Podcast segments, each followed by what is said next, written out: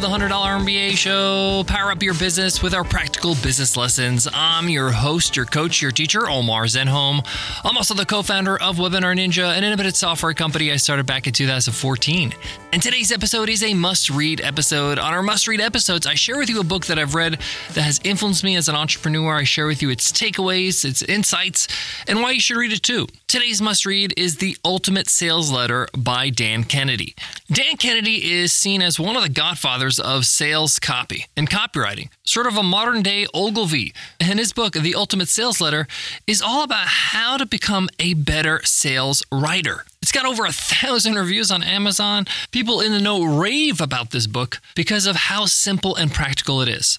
Listen, writing sales copy is a big part of becoming successful as an entrepreneur. Whether it's writing emails in your newsletter, writing the words that are on your website or your sales pages, scripts for videos, you name it. The words you say make an impact on your customers.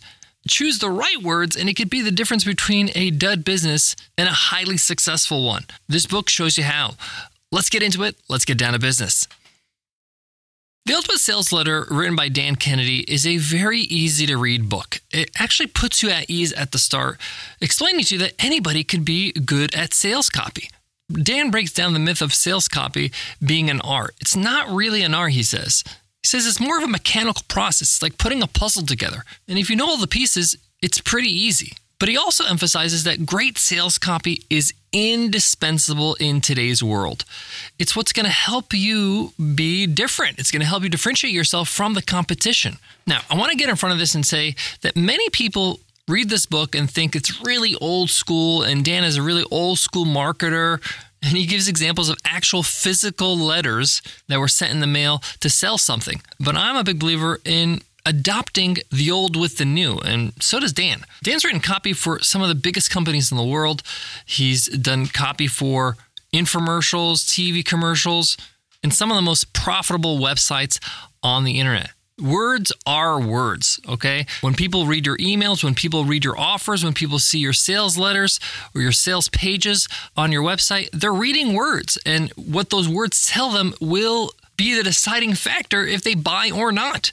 It's simple as that. It's the information that they're going to get through you, through the words. Same goes with video. Say you're doing a sales video or a video on YouTube and you want to convince your viewer of something, it's all about the words that you say. And it all starts with sales copy. So when you hear the word sales letter, it's just basically the words that are conveyed to the customer. One of the points in this book that he really drills home and spends a lot of time focusing on because it's so important is understanding your customer, understanding who they are, what their fears are, what they loathe, what they love, what a day in a life is like. Now, this should be easy if it's your own business because you probably know your customer really well. But he even gives examples if you aren't the business owner or you're not familiar with the product say you're an affiliate of a product and you're trying to sell this product to an audience you don't really know that well. He goes as far as saying you should read all the trade magazines that those people read. Watch the same YouTube channels or listen to the podcasts that they listen to. Go to the neighborhoods they frequent, see what life is like,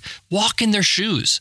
He gives this example where he had to write some sales copy to sell a real estate product. He knows nothing about real estate, but he needs to understand the customer really well, understand what they talk about, what they joke about, the terminology, the jargon, things that keep them up at night.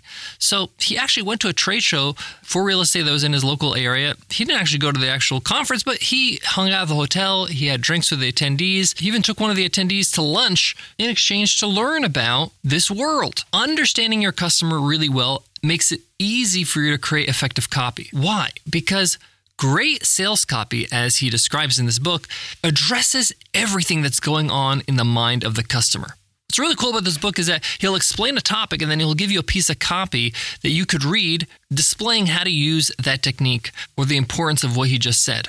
In the book, he gives this example of some sales copy to encourage companies to sponsor a telethon for a public television station you know, to raise funds. And they're raising funds for arthritis. So he understands that big companies probably don't want to spend any money. They don't want to be hassled. They think this is like a waste of time, or maybe there's not going to really be a benefit to them.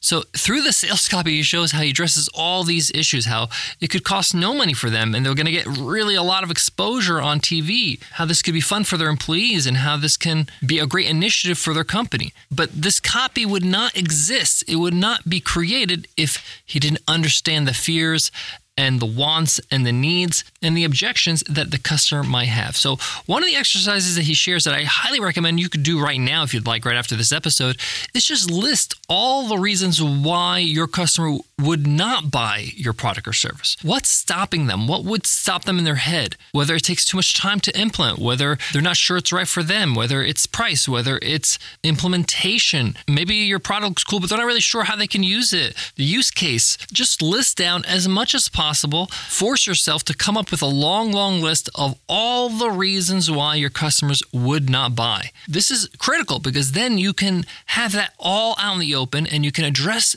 every single one of them in your copy. One of my other favorite parts of this book, he talks about the reader's attention. Now, when he says readers, it means anybody who's consuming the words, the content. So this could be listeners on a podcast or viewers on a video. The point here is, is that attention is gold and you want to keep their attention.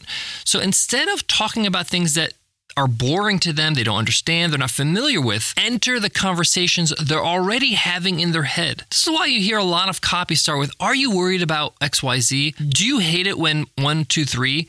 You're jumping right into something that they're already familiar with, that's already occurring in their head. You got their attention. Yeah, that's me. Yeah, I recognize that. Yeah, this person's talking about my problems, my issues, my fears.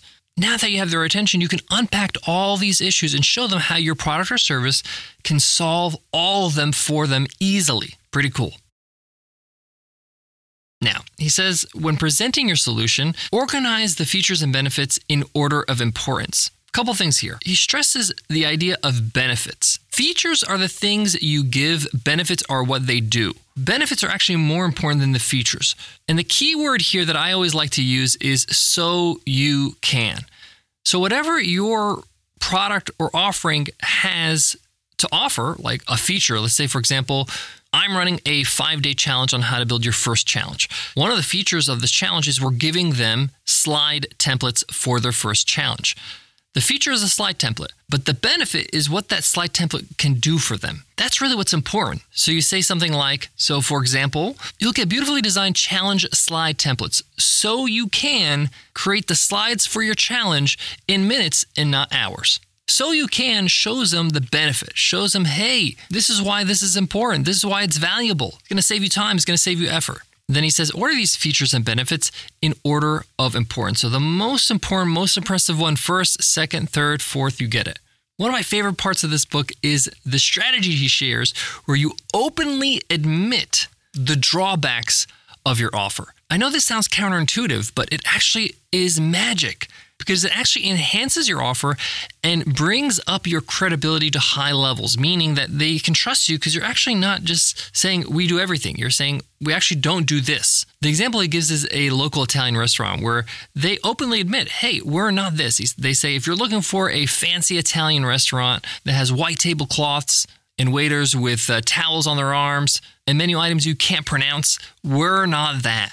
But if you're looking for great Italian food cooked by an authentic Italian mama with plastic tablecloths and the choice between bottomless white or red wine, you're going to love us. So they flat out say, hey, we're not this fancy place. We're not this fine dining experience. We don't do all this fancy stuff. So if that's what you're looking for, we're not for you. But if you're looking for a great meal, one that's authentic and tasty and a good value, you're going to love us.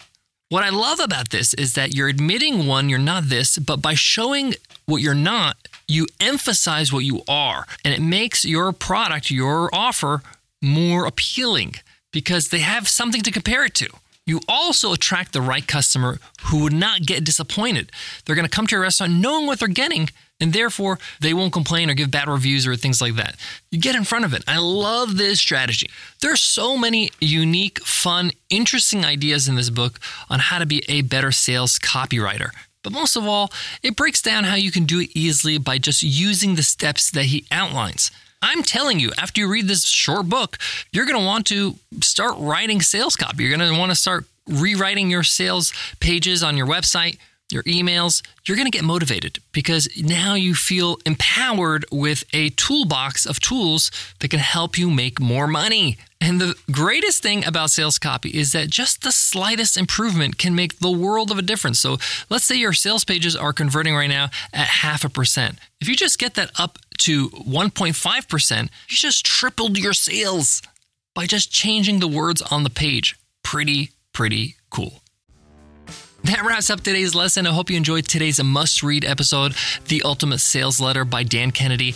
I highly recommend you pick up this book.